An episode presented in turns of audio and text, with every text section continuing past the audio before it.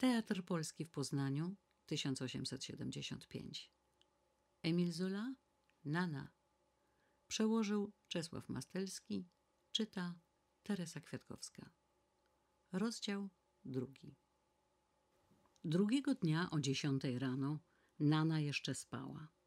Zajmowała całe drugie piętro przy bulwarze Hausmana w dużym, nowym domu, gdzie mieszkały przeważnie samotne kobiety. Jakiś bogaty kupiec z Moskwy, bawiący przez zimę w Paryżu, umieścił ją tam i zapłacił za sześć miesięcy z góry. Mieszkanie to, zbyt duże dla Nany, nigdy nie było zupełnie umeblowane.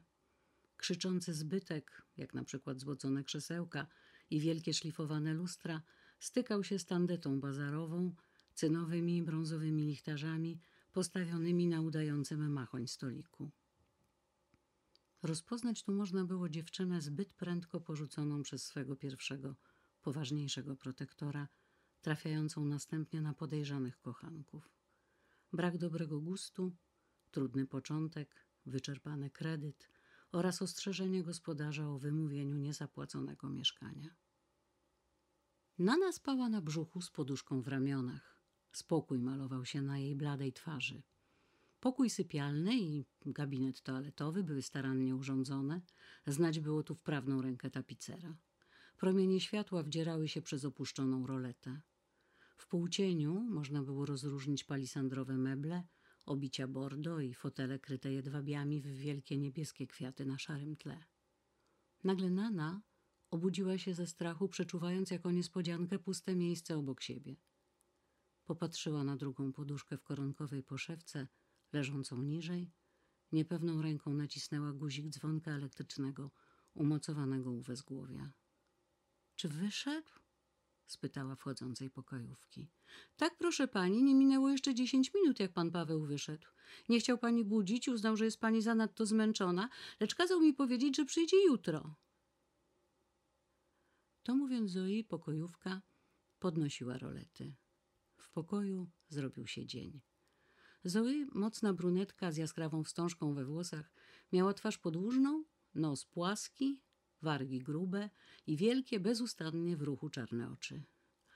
Jutro, jutro, powtórzyła jeszcze źle rozbudzona Nana. Czy jutro to jego dzień? Tak, proszę pani, pan Paweł zawsze przychodzi w środę. Ach, nie, nie, nie, nie, przypomniałam sobie, krzyknęła młoda kobieta, podnosząc się. Wszystko teraz zmienione. Miałam mu to powiedzieć dziś rano. Może wpaść na murzyna.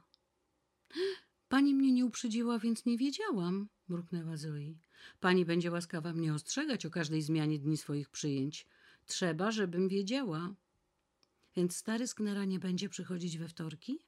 Tak nazywały pomiędzy sobą, bez śmiechu, starym sknerą i murzynem dwóch płacących mężczyzn. Jeden kupiec z przedmieścia Saint-Denis, dosyć oszczędny. Drugi, niby hrabia, rzucał pieniędzmi, ale czasami był bez grosza. Kupiec musiał zwykle być już o ósmej rano w domu, więc Dageny oczekiwał w kuchni u Zoi i zwykle zajmował jego jeszcze ciepłe miejsce do dziesiątej, następnie wychodził na miasto w interesach. Dla Nany było to bardzo wygodne. Tym gorzej, rzekła. Napiszę mu dziś po południu, a jeśli by nie otrzymał mojego listu, proszę go jutro nie wpuszczać. Zoe powoli krzątała się po pokoju. Mówiła o wielkim wczorajszym powodzeniu w teatrze. Ach, pani wykazała tak wielki talent, tak pięknie śpiewała. Ach, teraz może pani być spokojna i szczęśliwa. Nana, wsparta łokciami na poduszkach, potakiwała tylko ruchem głowy. Koszula ześlizgnęła się z jej ramion, włosy rozplecione bezładnie spadały na piersi. Bez wątpienia, szepnęła. Lecz co robić, by zaczekali? Będę miała wielkie nieprzyjemności. Czy stróż czasem nie przychodził jeszcze raz, dziś rano? Rozmawiały poważnie. Gospodarz już od trzech miesięcy groził aresztowaniem rzeczy za niepłacenie czynszu. Następnie drobni wierzyciele, wynajmujący powozy, praczka, krawiec, węglarz i wielu innych codziennie przesiadywali w przedpokoju. Węglarz był najstraszniejszy, bo głośno krzyczał. Lecz największym zmartwieniem Nany był jej maleńki synek Ludwiś. Dziecko, które urodziła w szesnastym roku życia i pozostawiła u mamki na wsi w okolicy Rambouillet. Kobieta ta żądała 300 franków za zwrot chłopczyka. Przejęta miłością macierzyńską od czasu swej ostatniej wizyty u dziecka, Nana rozpaczała. nie mogąc uskutecznić projektu, czyli zapłacić mamce i umieścić małego u ciotki pani Lera, mieszkającej przy Betignolles, gdzie mogłaby go widywać choćby codziennie. Tymczasem pokojówka radziła pani powierzyć swe kłopoty staremu sknerze. O, już mu wszystko powiedziałam, rzekła Nana. Odparł mi, że ma teraz dużo płatności, że nie może dać więcej, jak te marne tysiąc franków miesięcznie. Czarny też musiał dużo przegrać w karty, bo jest w tym momencie zupełnie goły, a ten biedny Mimi także bardzo potrzebuje pożyczki. Przekonał ją pocałunkami, że nie ma jej za co nawet kupić kwiatów. Mówiła o Dagienie. Obudziwszy się w złym humorze, nie umiała utrzymać sekretów przy Zoi. Ta ostatnia, przyzwyczajona do podobnej poufałości, z sympatią przyjęła nowinę, ponieważ pani raczyła wtajemniczać ją swoje interesy, więc mówiła to, co myślała.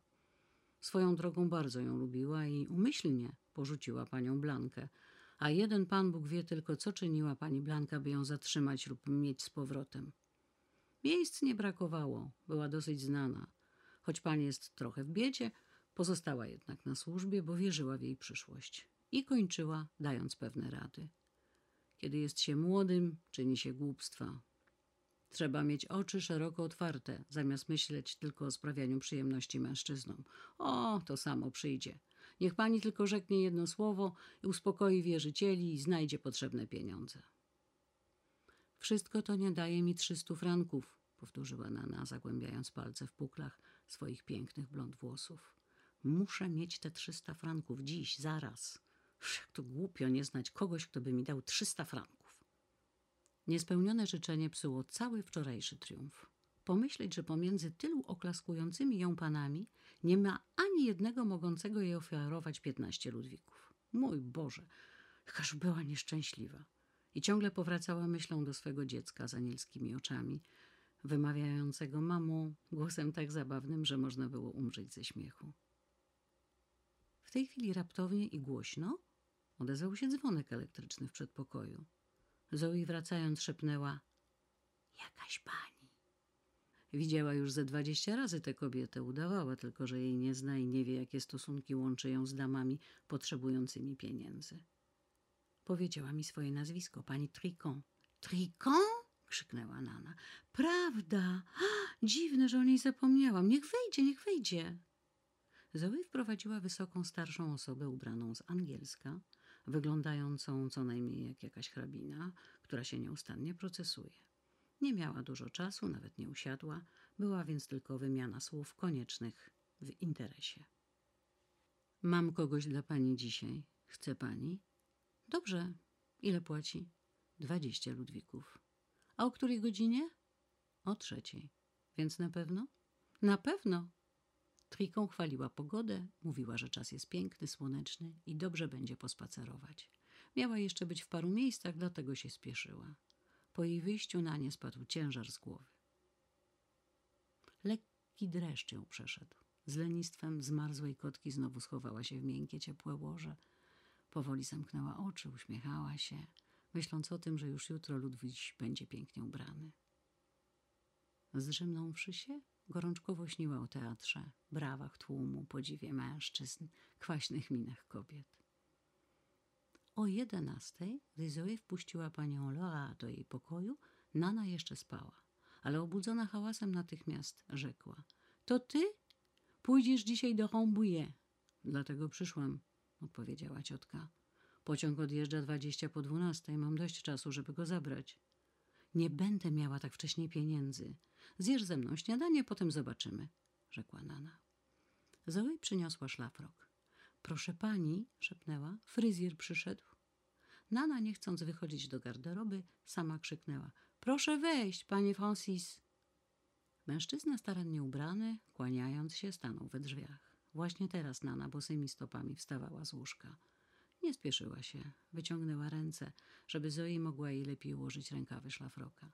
Francis, dość wesoły, z godną miną, czekał nie odwracając głowy. Przemówił, gdy Nana usiadła i dotknął lekko grzebieniem jej włosów. Pewnie pani nie przeglądała jeszcze dzisiejszych dzienników. Jest bardzo dobry artykuł w Figaro. Podał gazetę. Pani Laura włożyła okulary i stojąc przy oknie głośno przeczytała artykuł, prostując swoją olbrzymią postać. Była to kronika pisana przez Fouchery po wyjściu z teatru. Dwie bardzo interesujące szpalty, dowcipna złośliwość wobec aktorów i okrzyk podziwu dla kobiet. Doskonale, powtórzył Francis. Nana niewiele sobie robiła, że żartowano z jej głosu. Bardzo grzeczny ten pan Fischery. Odwdzięczy mu się za przychylność. Pani Laura porywczo zdecydowała, że mężczyźni wszyscy mają w sobie coś z diabła. Więcej nie chciała nic dodać, zadowolona, że nikt jej nie rozumiał. Francis skończył upinać włosy Nany i kłaniając się rzekł Przejrzę dzienniki wieczorne. Czy pani każe przyjść jak zwykle o piątej? Przynieś mi pan słoik pomady i funt pralinek od Błasiera, krzyknęła Nana w chwili, gdy zamykał drzwi od salonu. Gdy dwie kobiety pozostały same, przypomniały sobie, że jeszcze się nie pocałowały, więc objęły się i jedna drugiej przycisnęła usta do policzków. Pochlebna wzmianka w gazetach rozgrzała je. Zaspaną dotąd Nanę nagle ogarnęła gorączka triumfu. O, róża mignon, musi dopiero mieć przyjemny poranek. Ciotka nie była wczoraj w teatrze, gdyż, jak mówiła, nadmiar emocji zwykle źle wpływa na jej żołądek. Dlatego Nana od początku do końca opowiadała przedstawienie, upajając się własną mową, jakby cały Paryż miała już u swoich stóp. Pani Lera potrząsnęła głową. Nie, nie, nie, nie, nigdy tego nie można było przewidzieć. I mówiąc ze smutną miną, nazywała Nanę swoją córką. A czyż nie była jej przybraną matką? Bo przecież rodzona umarła zaraz po ojcu i babce. Rozczulonej Nanie zbierało się na płacz. Lecz ciotka perswadowała, że przeszłość to przeszłość, o, brzydka, smutna, o której nie warto mówić. Nie widziała od dawna swojej najdroższej siostrzenicy, a w rodzinie wspominano, że przepadła bez wieści wraz z dzieckiem. Lecz mój Boże, ona zawsze była jej przychylna, a teraz jest taka szczęśliwa, że ją odnalazła na pięknym stanowisku i z uczuciem miłości macierzyńskiej dla syna. Jest jeszcze na tym świecie uczciwość. Uczciwość i praca. To jest ojcem twojego chłopca, rzekła przerwawszy z błyszczącymi oczyma i przenikliwą ciekawością. Nana, zapytana niespodziewanie, zawahała się sekundę. Mm, pewien pan, odrzekła. No proszę, zaczęła ciotka, a mnie mówiono, że go miałaś z pewnym murarzem, co cię tak często bił. Zresztą, opowiesz mi to kiedy indziej. Wiesz, że zachowam tajemnicę? Będę go tak starannie pielęgnować, jak gdyby był synem księcia. Już dawno pani Laura porzuciła zajęcie kwiaciarki i żyła z oszczędności. Posiadała 600 franków rocznej renty, od zebranych ciężką pracą mozolnie grosz do grosza pieniędzy. Nana obiecała wynająć jej piękne, małe mieszkanko i płacić 100 franków miesięcznie. Rozpromieniona ciotka jeszcze raz ją ucałowała. Nana wesoło, do tej pory szczebiocząca o swym Ludwisiu, zachmurzyła się nagle. Głupio się złożyło. Muszę wyjść o trzeciej. Zoe zaprosiła panie na śniadanie. Przeszły do jadalni, gdzie już siedziała jakaś staruszka w kapeluszu i ciemnym ubraniu niezdecydowanego koloru. Nana nie była wcale zdziwiona, gdy ujrzała gościa. Zapytała, dlaczego od razu nie weszła do jej pokoju. Słyszałam głosy, rzekła staruszka. Przypuszczałam, że pani jest z narzeczonym. Pani Maloir, dobrze ułożona, z twarzą wzbudzającą szacunek, była od dawna dobrą znajomą Nany. Do towarzystwa i na spacery. Zaciekawiła ją obecność pani Laura. Kiedy dowiedziała się, że to ciotka, ogarnęła ją słodkim wzrokiem i miłym uśmiechem. Tymczasem Nana, mówiąc, że jest bardzo głodna, chrupała rzodkiewki bez chleba. Pani Laura z pewną ceremonią podziękowała za rzodkiewki, bo to jej robiło flegmę w gardle, a gdy Zoe wniosła kotlety, Nana podłubała w mięsie, wysysając tylko kości.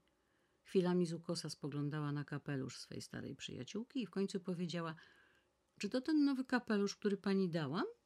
Tak, przerobiłam go, szepnęła pani Malłach z napełnionymi jedzeniem ustami. Kapelusz był wariacko podwinięty na zewnątrz i przyozdobiony z przodu wysokim piórem. Pani Malłach miała słabość przerabiać wszystkie swoje kapelusze. Ona tylko wiedziała, jak jej do twarzy i jednym ruchem ręki z najpiękniejszego nakrycia głowy potrafiła uczynić godne pośmiewisko pudło. Ten kapelusz kupiła jej Nana, by nie wstydzić się, gdy wychodziły razem, więc rozgniewana krzyknęła, ale niechże pani go zdejmie. Nie, dziękuję, odrzekła wyniośle stara. Nie przeszkadza mi w jedzeniu. Po kotletach były kalafiory i resztki wczorajszej kury na zimno.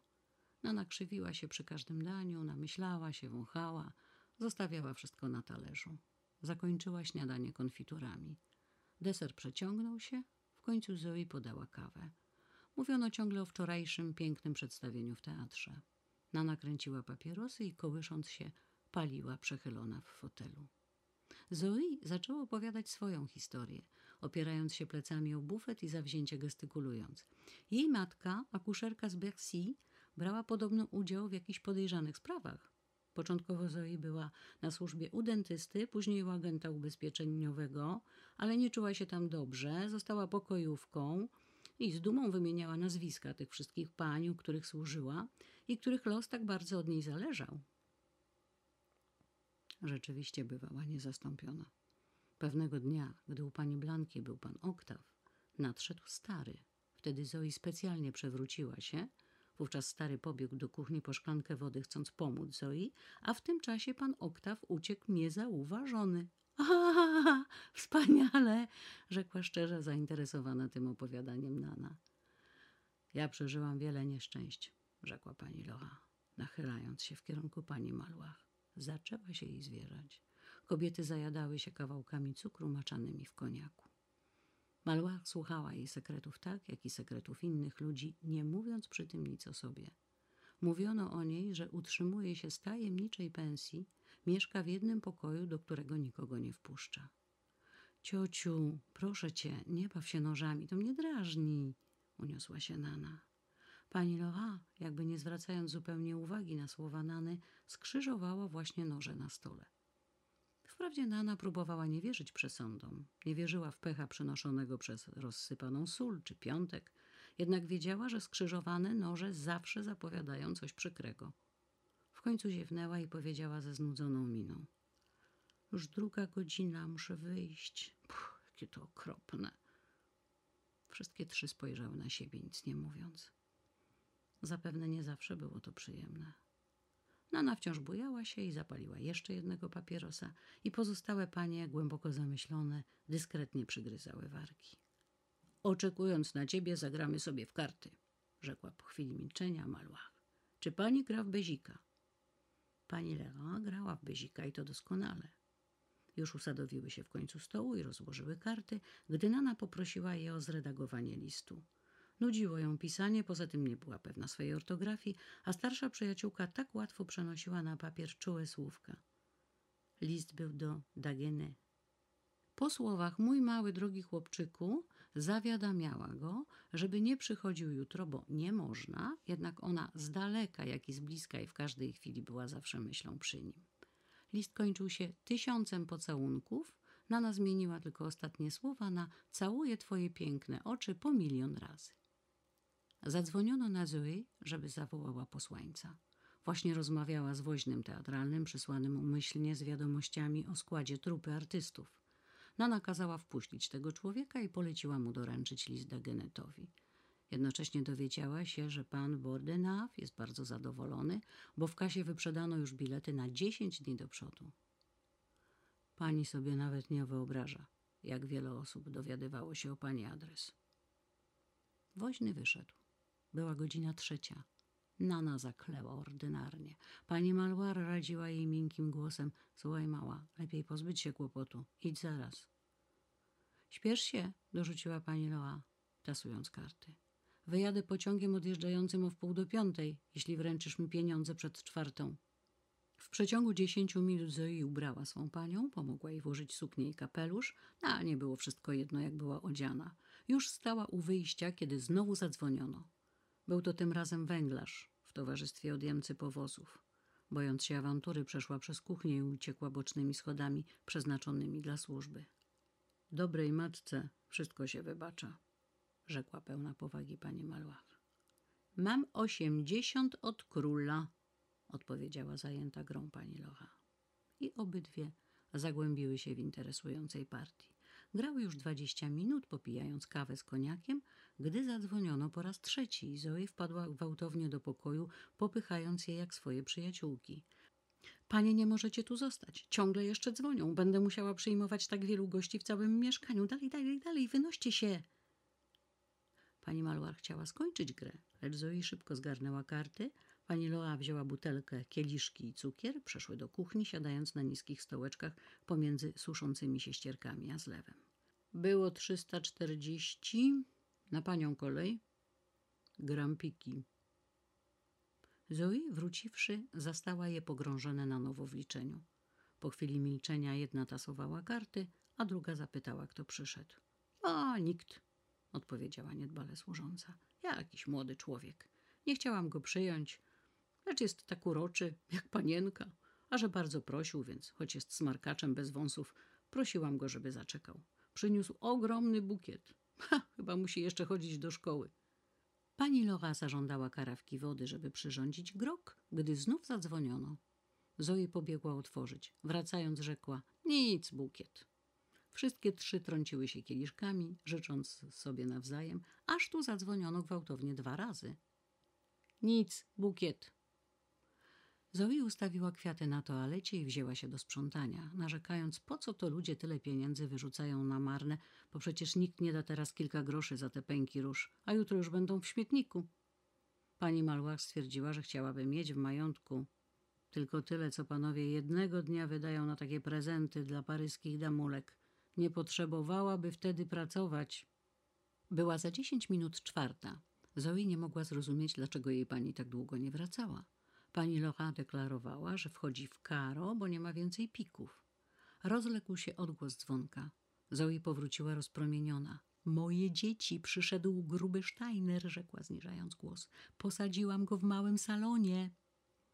Ciocia Laura nie znała zupełnie tych panów, więc z ciekawością dowiedziała się od pani Maloir, że widocznie bankier ma zamiar porzucić róże mignon. Zoe coś o tym wiedziała, ale nie zdążyła powiedzieć, bo znów trzeba było iść drzwi otwierać. Dobrze, mruczała wracając. Murzyn. Mówiłam mu, że pani nie ma, a on nic. Wlazł do sypialni. Powinien był przyjść dopiero po północy. Przyniesiono jeszcze dwa bukiety. Wybiła czwarta trzydzieści. Coś się musiało pani stać, rzekła zaniepokojona Zoe i zaglądając do maszynki z kawą ponalewała w filiżanki. Mam pięćset, krzyknęła uradowana pani Malłach. Wtem rozległy się szybkie kroki. To Nana w końcu wróciła przez kuchnię. Pani jest naprawdę nierozsądna. Jak można było tak długo siedzieć? napominała ją Zoe. Nana rozgniewana i zdenerwowana krzyknęła. Daj mi spokój. Ciszej, proszę pani, mamy gości. Więc zniżając głos, młoda kobieta dodała. Myślicie, że się bawiłam? Psz, to trwało bez końca. Uciekłam gwałtem. Nie mogłam znaleźć dorożki, leciałam na piechotę. Szczęście jeszcze, że to niedaleko. Masz pieniądze? zapytała ciotka. To oczywiste, odpowiedziała Nana, wyciągając z za gorsetu cztery banknoty po sto franków. Wszystkie zaczęły badawczo oglądać papierki. Było już za późno i pani Laura jutro dopiero pojedzie do Rambouillet. Nana dokładnie objaśniła jej, co ma uczynić. Proszę pani, goście czekają, powtórzyła pokojówka. Znowu się uniosła. Goście mogą poczekać. Zaraz, jak tylko skończy interesy. A że ciotka wyciągnęła rękę. O nie, nie, nie, nie, nie. Nie wszystko dostaniesz, rzekła. Trzysta franków mamce. Pięćdziesiąt na podróż i koszt. To jest razem trzysta pięćdziesiąt. Resztę zatrzymuję. Trudno było rozmienić banknot stufrankowy. Nie miała nawet razem dziesięciu franków w domu. Pani Malłach, jak zwykle, posiadała tylko kilka groszy na omnibus. Trudno było rozmienić banknot stufrankowy. Nie miała razem nawet dziesięciu franków w domu. Pani Malłach, jak zwykle, posiadała tylko kilka groszy na omnibus. Zoe wreszcie udała się do kuchni, mówiąc, że zajrzy do kuferka i przyniosła dwadzieścia srebrnych pięciofrankówek. Rachowano je na stole. Pani Loa wyszła w jednej chwili, obiecując jutro przyprowadzić Ludwisia. Mówisz, że są goście? pytała Nana, ciągle siedząc, odpoczywając po pracy. Tak, proszę pani, trzech panów oczekuje. Wymieniła nazwisko bankiera. Nana skrzywiła usta. Czyżby Steiner myślał, że pozwoli mu naprzykrzać się za ten nędzny wczoraj na scenę rzucony bukiet? Puh, mam go dość. Idź powiedz, że nieprędko przyjdę. Niech pani się namyśli i przyjmie Steinera. Prosiła ze smutną miną Zoe, zła, że jej chlebodawczyni znów chce zrobić głupstwo. Wyrzuć wszystkich za drzwi. Wolę zagrać w bezika z panią Malła. Dzwonek przerwał jej mowę. Tego już było za dużo. Jeszcze jeden nudziarz. Zabroniła służącej otwierać. Ta nie posłuchała, wyszła z kuchni, a wracając podała dwa bilety wizytowe i rzekła poważnie. Powiedziałam, że pani przyjmuje. Panowie są w salonie. Nana przeczytała bilety. Nazwiska markiza Choart i hrabiego Mifa de Boville ułagodziły ją. Namyślała się. Co to za jedni? Zapytała w końcu. Znasz ich? Znam starego, odrzekła dyskretnie Zoe. A że pani dalej pytała, dając znaki jednym okiem, więc dorzuciła: Widziałam go w pewnym miejscu. Zdawało się, że te słowa wpłynęły pozytywnie na młodą kobietę. Z żalem opuściła kuchnię, gdzie przy zapachu kawy tak słodko można było pogawędzić. W garderobie Zoe pomagała się pani przebrać. Nana, by zemścić się za swoje kłopoty, najordynarniejszymi wyrazami wymyślała na mężczyzn. Te grubiańskie słowa martwiły pokojówkę. Wiedziała, że pani nieprędko odzwyczai się od swoich ulicznych nawyków.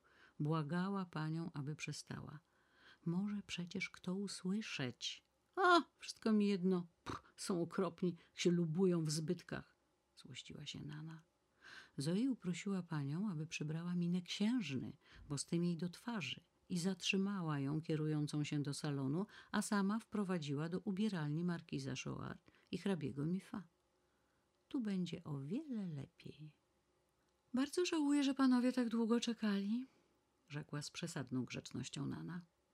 Dwaj panowie ukłonili się i usiedli. Gęste, haftowane firanki sprawiały, że w gabinecie panował półmrok. Był to najbardziej elegancki pokój z całego mieszkania, obity szarą tkaniną, z wielką marmurową umywalnią, otomaną i fotelami, krytymi jasną niebieską materią. Na toalecie stały ogromne bukiety lilii, róż, goździków, fiołków, istna powódź kwiatów, wydających niezmierny zapach. Nana wydawała się być niespodzianie zaskoczona wizytą, poprawiała machinalnie koronki, niepewnie uśmiechnięta, niby wystraszona.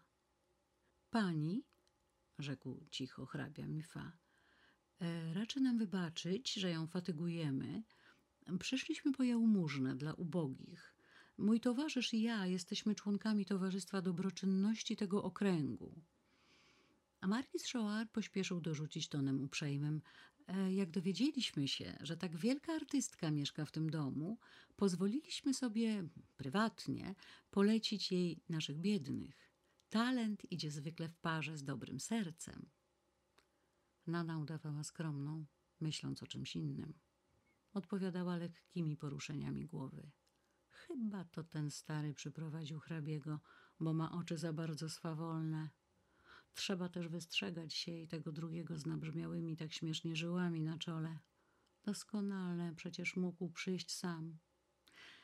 Rzeczywiście, rzekła pełna wdzięku, panowie dobrze zrobili, wstępując tu. Dzwonek elektryczny wstrząsnął nią. Jeszcze jedna wizyta, a ta Zoe ciągle otwiera. Kończyła więc. Jestem bardzo szczęśliwa, gdy mogę pomagać innym. W gruncie rzeczy pochlebiała sobie. O, zaczął Markis, gdyby pani wiedziała, jaka nędza u ludzi. Nasz okręg ma przeszło trzy tysiące ubogich, a jest on jednym z najbogatszych. Nie może pani sobie wyobrazić podobnego smutku. Dzieci bez chleba, chore, umierające z zimna, kobiety pozbawione wszelkiej pomocy. Biedni ludzie! krzyknęła rozczulona Nana. Tak była przejęta litością, że łzy pokazały się w jej pięknych oczach. Jednym ruchem roztargniona przechyliła się w tył, ukazując białą szyję. Pod miękką tkaniną zarysowały się uda i okrągłość bioder. Trochę krwi wystąpiło na gliniane policzki markiza. Hrabia Mifa chciał coś powiedzieć, lecz w dół opuścił oczy. Było za gorąco w tym kabinecie. Ciężkie powietrze przesycone zapachem więdnących róż ich paczuli, działało na nich wprost upajająco. W takich wypadkach chciałabym być bogata, dorzuciła Nana. Zresztą każdy robi, co może. Wierzcie mi, panowie, że gdybym wiedziała w tym rozrzewnieniu, o mało co nie wyrwała się z jej ust niedorzeczność. Nie umiała skończyć. Pozostała chwilę bez ruchu, nie mogąc sobie przypomnieć, gdzie podziała, zmieniając ubranie owe pięćdziesiąt franków, że powinny być na umywalni pod przewróconą miseczką od mydeł. Gdy wstała, rozległ się przeciągły odgłos dzwonka. Mon Dieu, jeszcze jeden. Nie skończy się dziś? Hrabia i Markis powstali niecierpliwie, jakby znali to dzwonienie. Myfa spojrzał na Szoarda.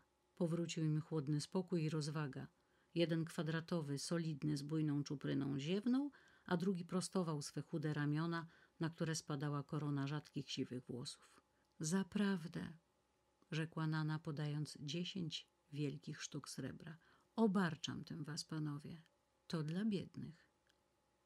Miała minę uległego dziecka bez udawania, trzymając w otwartej dłoni sto talarów i ofiarowując go dwóm panom, jakby im mówiła: Zobaczymy, który weźmie. Hrabia był żwawszy. Drżącą ręką zabierał po jednej monecie z ciepłej, miękkiej, drobnej dłoni młodej kobiety. Ona, rozweselona, śmiała się ciągle. Oto wszystko, moi panowie, podjęła. Mam nadzieję, że drugim razem dam więcej. Nie mieli lepszej okazji do zawarcia znajomości. Kłaniając się, skierowali swe kroki ku drzwiom. Dzwonek odezwał się ponownie. Markis nie mógł ukryć złośliwego uśmiechu, hrabia zaś przybrał surową minę. Nana zatrzymała ich jeszcze chwilę, by pozwolić Zoi znaleźć miejsce dla nowych gości. Nie lubiła, gdy spotykano się u niej. Tym razem jednak było przepełnienie, więc bardzo się zdziwiła, widząc pusty salon. Czyżby Zoi pozamykała ich w szafach? Do widzenia, panowie, rzekła, zatrzymując się na progu sali, ogarniając ich śmiałym wzrokiem i ujmującym uśmiechem. Gdy Nana powróciła do gabinetu, zastała oczekującą już tam Zoi z listami i biletami. A to błazny! Zabrali mi ostatnie pięćdziesiąt franków, krzyknęła. Nie była rozgniewana. Wydawało jej się tylko śmiesznym to, że ci panowie zabrali jej pieniądze. W każdym razie zrobili małe świństwo. Nie miała więcej ani grosza. Powrócił jej zły humor, więc rozkazała: Listy mogą zostać, gości odprawić do wszystkich diabłów. Zoe nadmieniła, że mieszkanie jest bardzo wygodne. Każdy pokój miał drzwi na korytarz. Nie było tego u pani Blanki. Tam trzeba było przechodzić przez salon, dlatego miała ciągle nieprzyjemności i wymówki. Masz ich wszystkich wyrzucić, powtórzyła Nana. Zacznij od czarnego. Tego proszę pani już dawno odprawiłam, rzekła Zoe z uśmiechem. Chciał tylko pani powiedzieć, że nie może przyjść dziś wieczorem. Była to wielka, radosna nowina. Nana klasnęła w ręce. Nie przyjdzie, co za szczęście, będzie miała trochę swobody. Zaraz pomyślała o Dagenecie. Biedny mały. Pisała mu, że musi czekać do czwartku. Chciała prosić panią Malwar o napisanie nowego listu, lecz ta jak zwykle wymknęła się niepostrzeżenie z kuchni. Jaka szkoda. Wracając z teatru, zaraz położę się spać, rzekła. I masz mnie obudzić dopiero w południe, nie wcześniej. Następnie trochę głośniej dodała. A teraz wypchnij ich wszystkich na schody. Zoe ani się poruszyła. Nie śmiała otwarcie dawać swojej pani rad. Chciała tylko, aby pani korzystała z jej doświadczenia i nie unosiła się złością. Steinera też? Zapytała nieśmiałym głosem. Jego przed innymi. Powiedz mu, że jest dureń. Śpiesz się, moja kochana. Nic nie szkodzi, gdy mu pokażesz drzwi. Kiwnę tylko palcem, a ponownie się zjawi.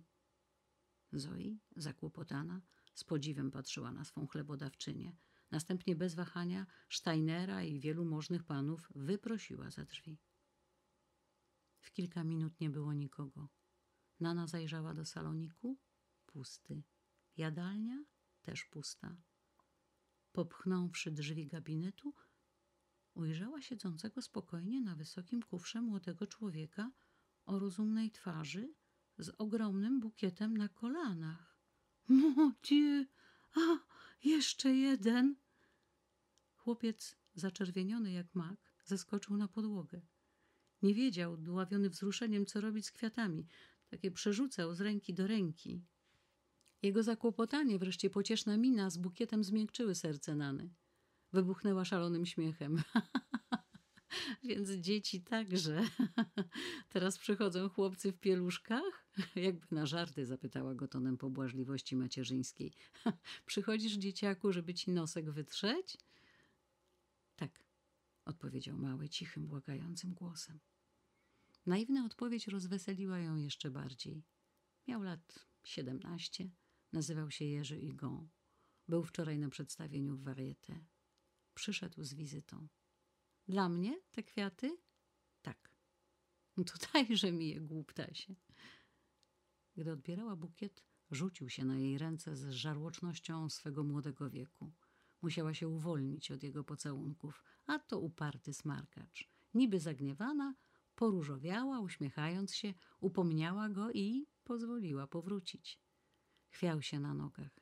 Nie mógł trafić do drzwi.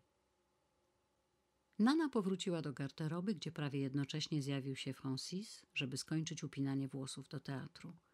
Nie ubierze się aż na wieczór i przed lustrem pochyliła głowę w obrotne ręce fryzjera. Spokojna i marząca siedziała leniwie, gdy raptem weszła Zoe ze słowami Proszę pani, jest jeden pan i nie chce wyjść. Dobrze, to go zostaw, odpowiedziała spokojnie. Tak, to ciągle będzie siedział. Sam wyjdzie, jak zechce mu się jeść. Kazała zamknąć drzwi na zatrzask i zasówkę. Przecież nie mogą wchodzić oknami. Co parę minut z dziwną regularnością odzywał się dzwonek. Nana liczyła przychodzących i wtedy przypomniała sobie A gdzie są moje pralinki? Francis dyskretnym ruchem światowego człowieka wyjął pudełko z kieszeni surduta i podał elegancko, jakby prezent. O, swoją drogą będzie to zanotowane w rachunku. Nana chrupała czekoladki, poruszając głową przy pracy fryzjera i dumała, że ten Bodenaf to wielki figlarz. Niepotrzebnie wszystkim rozdał jej adres. Czy mógłby mi pan pożyczyć do jutra pięć ludwików, panie Francis? rzekła Nana. Pięć ludwików? No, to zależy. No bo jeśli pan chce gwarancji, to... I nie kończąc zdania, wskazała sąsiednie pokoje. Francis dał żądane pięć ludwików. Zoe szykowała suknię, bo pani powinna być już ubrana, ale dzwonek stale się odzywał, odrywając pokojówkę pomimo doświadczenia tracącą głowę. Zostawiała swoją panią w niedosznurowanym gorsecie i jednym buciku. Lokowała panów po trzech, po czterech w każdym pokoju, wbrew swym zasadom. Tym gorzej dla nich, jeśli pozjadają się wzajemnie. Ha, będzie więcej miejsca. Nana śmiała się w duszy ze swego powodzenia. Żeby tylko mi nie zniszczyli mebli lub czegoś nie stłukli. Zoe niespodziewanie wprowadziła labordeta i młoda kobieta aż podskoczyła z radości.